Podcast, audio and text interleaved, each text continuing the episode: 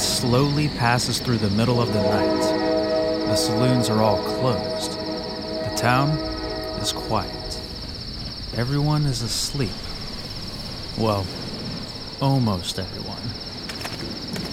A gang of thieves has been following this train, watching it, waiting for just the right time. They run up as quietly as they can and force their way in to one of the cars. They don't tell everyone to stick 'em up or anything like that. And the train isn't full of gold or silver. That's because this isn't a train robbery scene from an old Wild West movie. This is the type of train robbery happening now. The loot they're grabbing could be computers, fur coats, or even guns. These heists are often sophisticated, with a dozen or so people involved, from lookouts to drivers with huge trucks ready to haul off the bounty. It might be surprising to hear that train robberies aren't just a thing of the past, until you realize that trains are shipping billions of tons worth of items every year. Products as small as shoes and toys, to huge things like wind turbines and military vehicles. In fact, if you look around the room you're in, there's a good chance most of the stuff you see was shipped on a train. And if you're in a car, well, that might have been on a train too.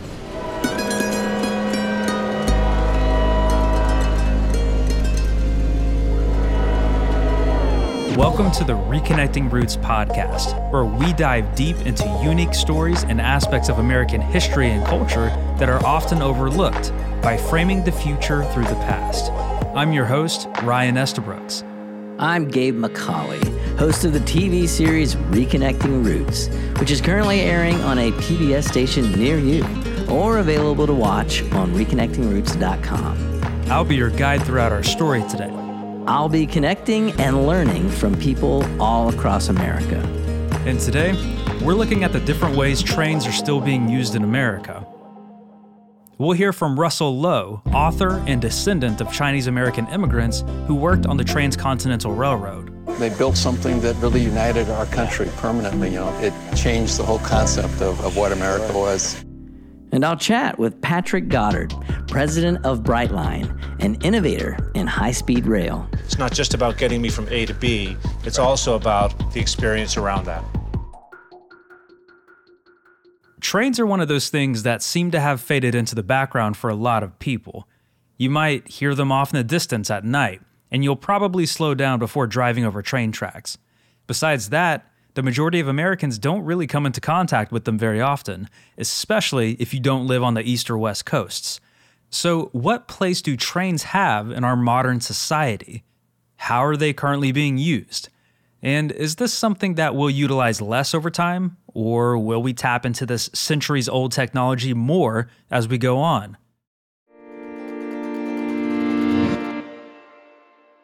Constructed to perfection responsibly built for the long haul, Taylor Stitch has taken over 10 years of feedback and is doubling down on their commitment to building the best possible clothing while pledging to limit their environmental impact. From fiber to fabric to factory to end functionality, Taylor Stitch has grown from a need for products without limitations that could handle chopping wood, surf sessions, snagging trout, or simply heading to the office.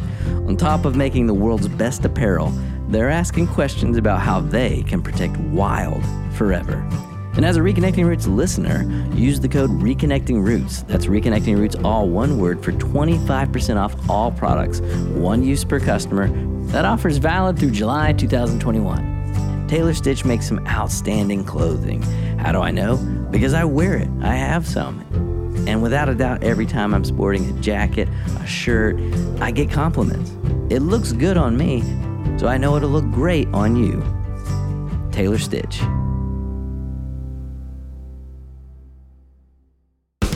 Knock, knock. Who's there? It's Muletown. I wake up every morning to two things one, my lovely bride, and two, a cup of Muletown coffee. It's just good, for goodness sake. Steep, sip, enjoy. Making good coffee has never been easier than with Muletown Coffee's new steeped packs. And whether you're rushing to get kids out the door, traveling abroad, or out hiking the trails. Muletown steep packs are easy to carry, easy to brew, and ready wherever you are. Just add hot water. Visit MuletownCoffee.com to order steep packs today. And as always, have a good one from everyone at Muletown Coffee. Now through July 31st, 2021, customers will get 20% off steeped packs when they use coupon code STEEPITUP. S T E E P I T U P. All one word, steep it up. And if you're wondering out there, is it really that easy? Can I really just go to a website, say I want coffee, and it'll be delivered to my door just whenever I run out? Yeah, it is. I know because I've done it. Muletown Coffee. Good for goodness sake. Reconnecting Roots has some new friends we can't seem to shake. I mean, you know those guys. They crash on your couch, drink all your booze, and clutter the sink with leftover bowls of ramen. Earl and Craig host a PBS show called The Good Road with a companion podcast called Philanthropology. That's right, Philanthropology. They travel a ton around the world and seek out cool people who are change makers and tell their stories. Check them out at thegoodroad.tv where you can jump to their podcast and info about the show. But I will warn you, if you connect with them, they will ask if they can crash on your couch. They've done it to me. Earl and Craig really have become good friends of ours. They're such fun people with great hearts, and their TV show, The Good Road, and Philanthropology, the podcast, are worth checking out. They're shows about people doing good. We could all stand to see and hear about more of that. The Good Road with Craig and Earl. Check them out.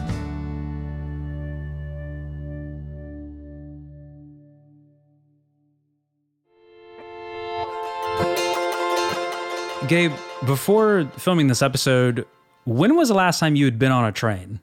I've rode a couple scenic trains. So there was one out in Colorado. I got to ride kind of up this mountain. Then we uh, listened to some music, had a little concert, and, and rode back. Um, rode a few in Europe. But yeah, I don't ride trains too often. So I have to kind of think about that. And you? Were you riding last week or what?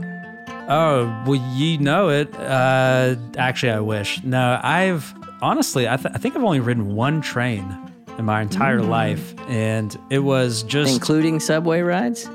yeah. I've I've never been on a subway before. Oh, wow. Yeah, I know, right? Whenever I was a kid, I went with my grandma on a train ride between like Oklahoma and Arkansas or something like that. And it was purely just for the experience, just to, you know, she wanted me to to be able to say that I had ridden on a train before.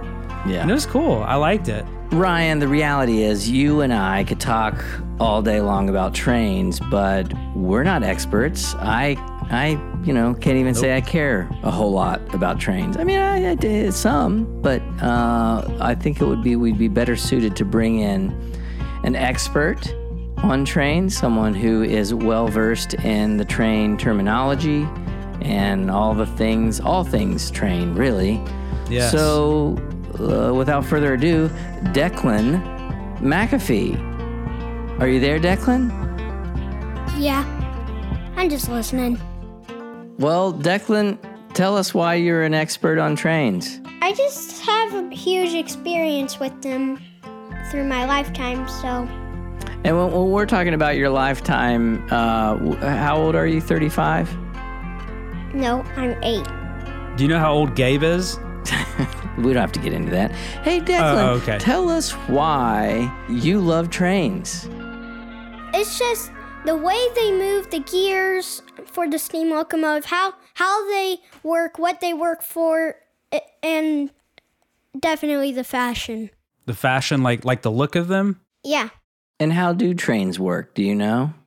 Have you ever seen in a movie like inside the steam locomotive where they where they there's this hatch they open and then and then they take a shovel and put the coal inside the hatch with the where the fire is?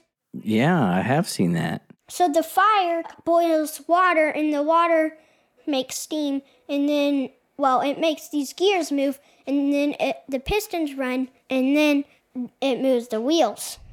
Do you want to like work on trains or do anything related to trains whenever you grow up?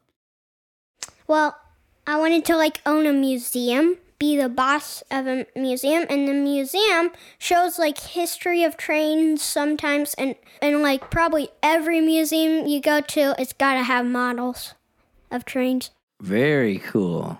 now there's diesels and we don't really take trains for to ride a whole lot now because we got planes cars and other types of trains which are like subway trains or other types but diesels are working like really hard to carry apples luggage whatever you can believe it's cargo That makes sense. I mean, we need something to carry all of our stuff.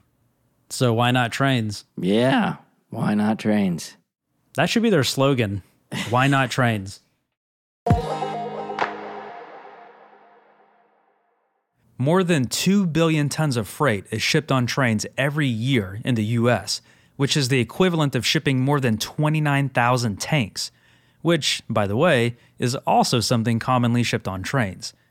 To put that in perspective, only a quarter of that amount was shipped in any given year in the 1950s. All of this is done on 140,000 miles of track, which is almost half of what it was during our peak train riding years. But since all these things are being shipped around on our railroads, we still have a vintage problem that never went away train robberies. In the olden days, famous robbers like Butch Cassidy and Jesse James would go after payroll shipments, using dynamite to blow up safes to get the loot inside. But today's robbers only need a heavy duty set of bolt cutters to break a lock on a train car, which is usually much quieter and safer than, you know, using insanely explosive dynamite. And although we may not see train robberies plastered on the front page of the New York Times every day or mentioned by the 5 o'clock news all that much, it's still a fairly common problem. For example, in Chicago, Illinois, there were more than 400 train robberies during a recent five year period. Even if we don't hear about them, we certainly pay for it because manufacturers have to increase prices in order to make up for the stolen goods. So, if you've ever wondered why the new PlayStation costs so much, that's part of the reason why. But with so much cargo being delivered on rails, is there any room left for passengers?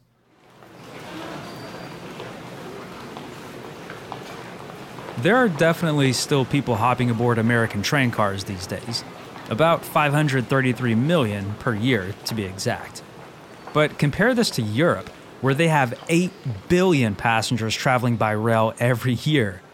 Our numbers today are roughly half of what they were in 1916, and in that year, we had about a third of our current national population.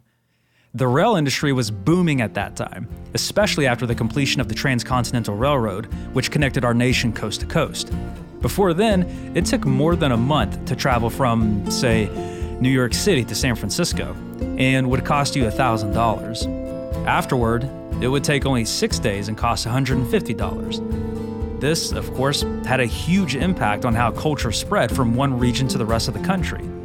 New Yorkers could eat California strawberries without having to leave their home state. Even common items like razors and shaving cream were easier to find now. Getting the Transcontinental Railroad built was a massive undertaking, but everyone knew how important it was for unifying the country. President Lincoln signed the legislation that kicked off construction, which took seven years to complete in 1869, and ended with a ceremonial golden spike driven into the last connecting train track. What a lot of people may not realize is the Transcontinental Railroad was mostly built by immigrants. Sadly, a lot of their work has been overlooked and brushed aside over the years.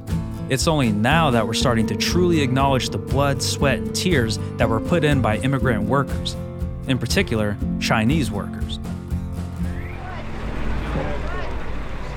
It's May of 2019. I'm walking around a vast open plain at a place called Promontory Summit in Utah.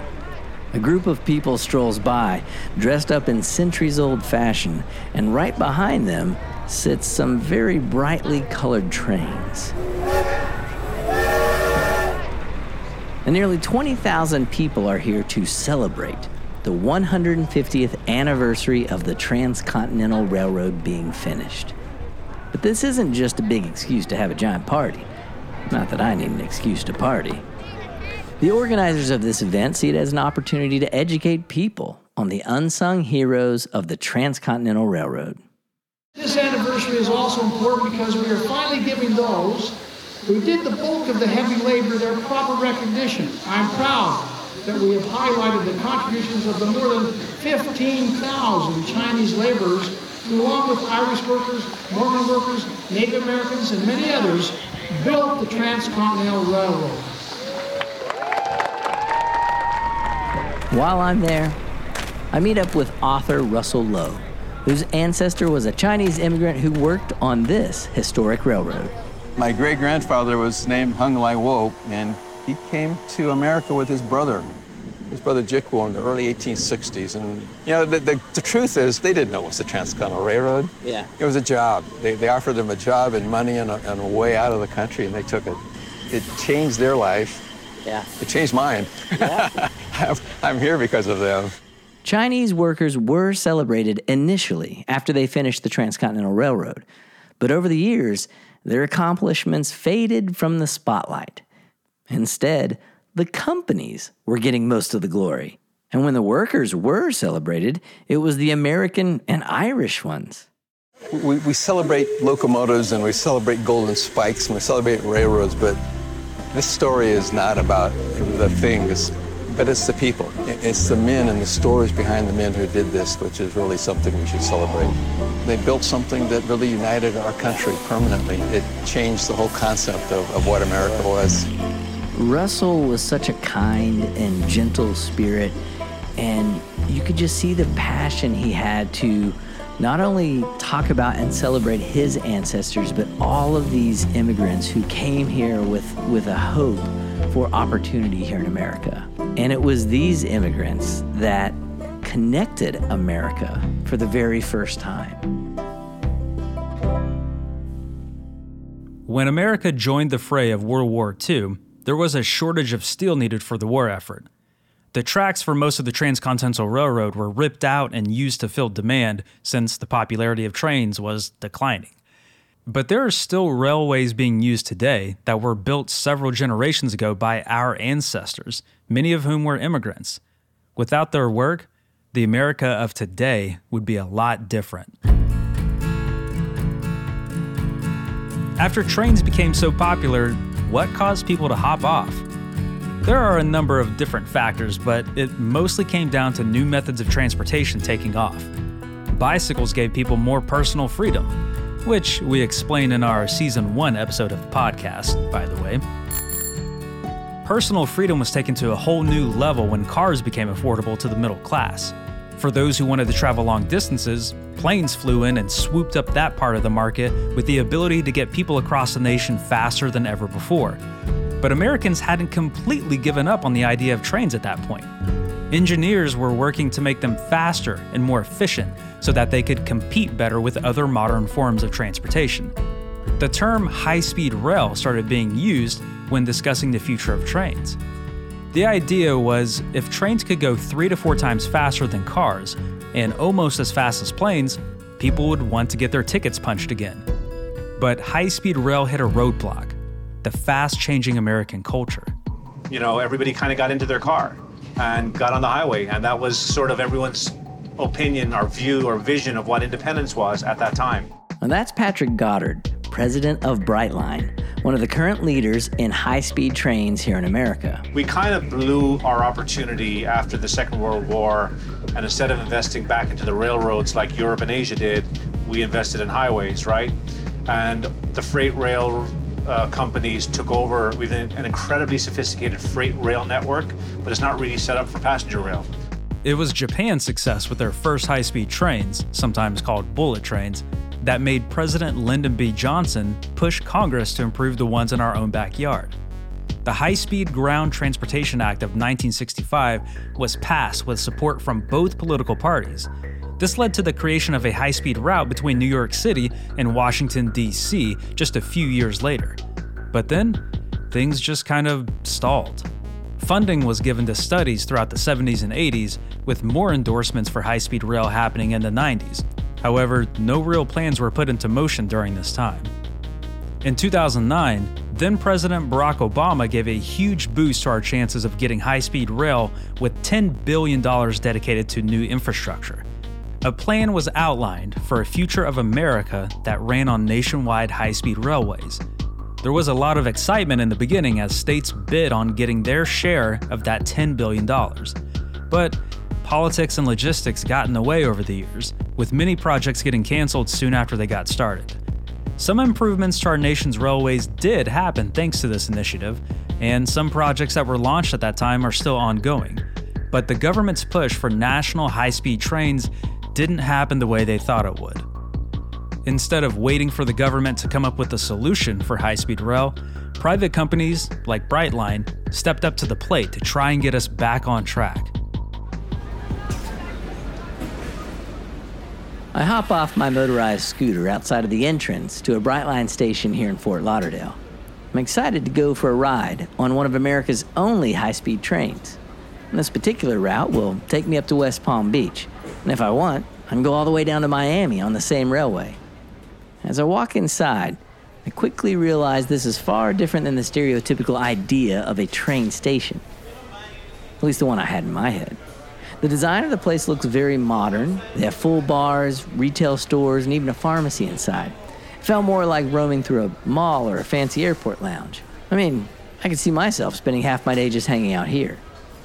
I meet up with Patrick, who gives me a tour and explains how this whole thing went from being a far off dream into a reality. So I think people are spending more time on their mobile devices. They want to be out of their cars. They want to be safe. They want to be more eco friendly. And train travel provides all of that.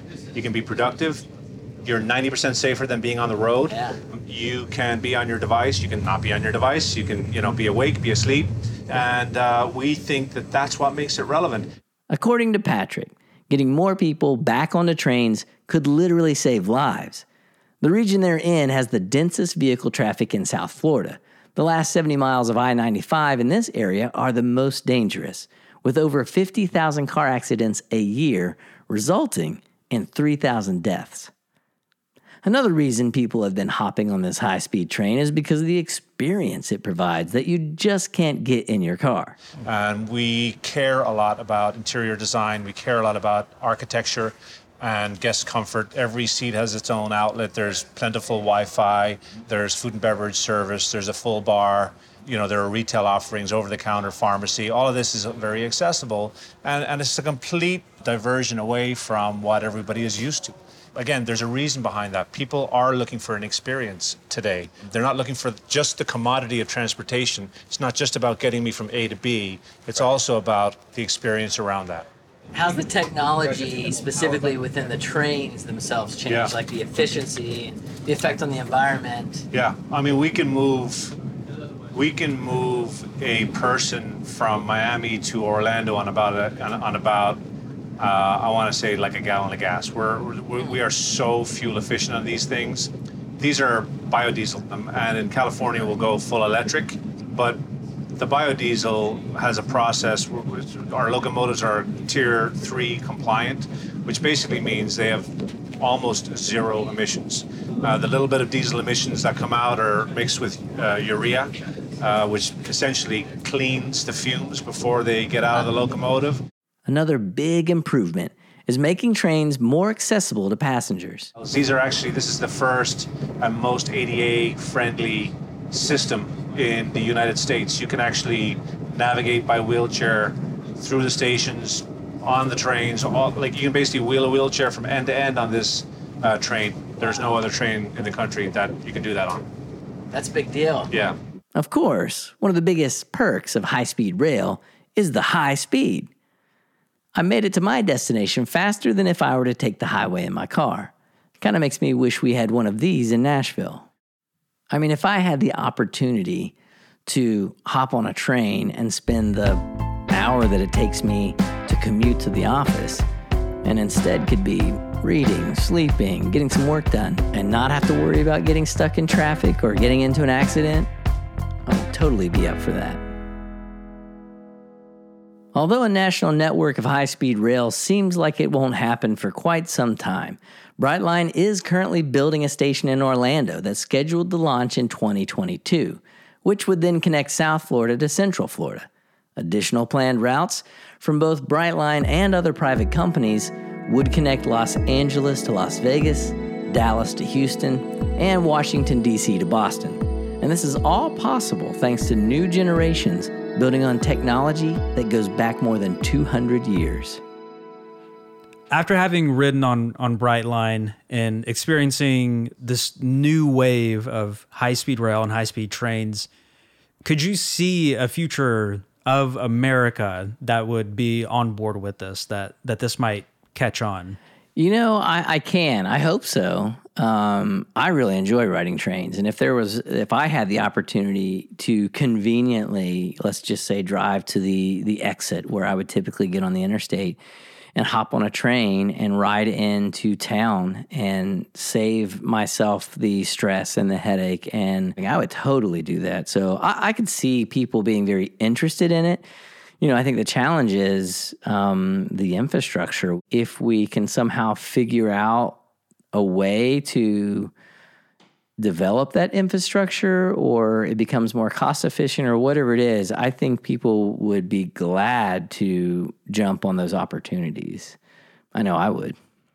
Yeah, and and something you mentioned about having the time to like read or, or do other things instead of driving. In my opinion, that may be one of the biggest factors Yeah. going forward in the future. And the reason why is because, for better or worse, America has become a culture of productivity Yeah. and focused on like, you know, how much can I do in a day? How much can I accomplish? And yet, a lot of us have this giant time suck of being in traffic or our, our daily commute to our Yeah, office. So right. if suddenly we have an extra hour in our day to where instead of driving, like we can be on our laptop doing some work, or we could even just be sleeping. So, you know, maybe you could stay up later the night before because you know you're going to get an extra hour of sleep on the way to work, stuff Right. like that. I, I feel like that sentiment right there could really push this into being successful once the infrastructure is able to to put that in place. Um, it definitely would for me. I've had an opportunity to ride in a Tesla a couple times, and you know, we hit the self drive button, and there I was just sitting in this car, and it was just doing it for me. It was making turns and it was slowing down, speeding up, and that's where we're headed. So whether or not we're in a train or we're the, we're in a self driving car, I mean, you can tell that we're going to head toward a situation where we're not having to be as directly involved in the driving itself. When we stopped using trains as our main source of transportation, we figured out a new place for it in our lives. Instead of abandoning the technology completely, we adapted it, upgraded it, made it better. Even took some of the best elements from it and applied it to other technologies. It's also worth noting how many different people play a part in the infrastructures that form the backbone of this nation. We're better when we work together. I think that really speaks to the American spirit of trying to learn from the past so we can improve today, which then hopefully improves the future. If we were able to create a nationwide network of giant steel behemoths powered by steam that connected our entire country together, what else can we accomplish?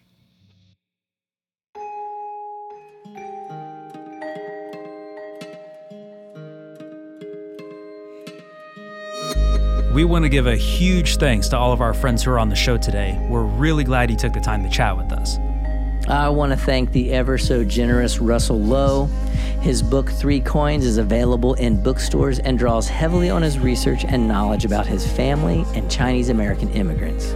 And a huge thank you to Patrick Goddard at Brightline. You can keep up with their developments or even grab some tickets at gobrightline.com. We'll include links in the show notes to all of these places for easy access. You can watch the Reconnecting Roots TV series on your local public television station, on the PBS app, or stream it on our website. Feel free to rate us or leave a comment on Apple Podcasts or wherever you get your podcasts so we can keep the conversation going. You can also listen to the Reconnecting Roots album, where Firekid and Mandy McCauley reimagine iconic songs with a modern twist, each song related to a topic on the show. Check it out on Spotify, Apple Music, and other popular streaming services. And now, Here's a performance of their trains related song called Wabash Cannonball.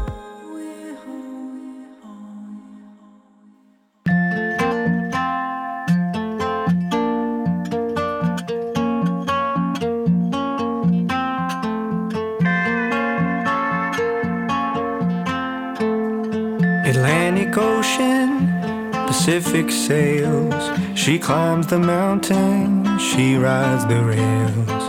Yeah, she's handsome, known by all. Wabash Cannonball,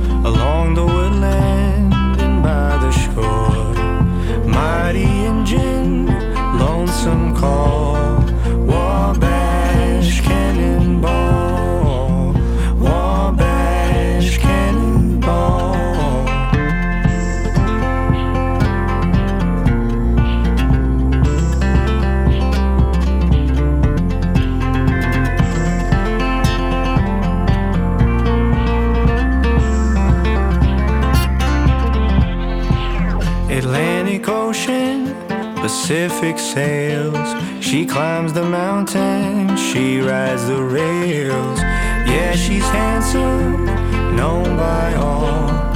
Wabash Cannonball, Wabash Cannonball, Wabash Cannonball, Wabash Cannonball. The title of this song is The Wabash Cannonball, Bernie Westfall. From the great Atlantic Ocean the to the westbound by the shore. She's tall and she's handsome, she's known quite well by all. She is a combination on the. The Reconnecting Roots podcast is made possible by the following wonderful people. Our producer, Joel McAfee, writer, researcher, and my co host, Ryan Estabrooks. Research for this episode also provided by Larissa Goodlad and Joel McAfee. Consulting by Dave Boyd. Music supervisor and editor, Mandy McCauley. Score, George Polly and Paul Kinsing. Mixed by George Polly. And our executive producers, Frank and Karen Smith. And our amazing theme song, America the Beautiful, reimagined as We're Home by Fire Kid and Mandy McCauley.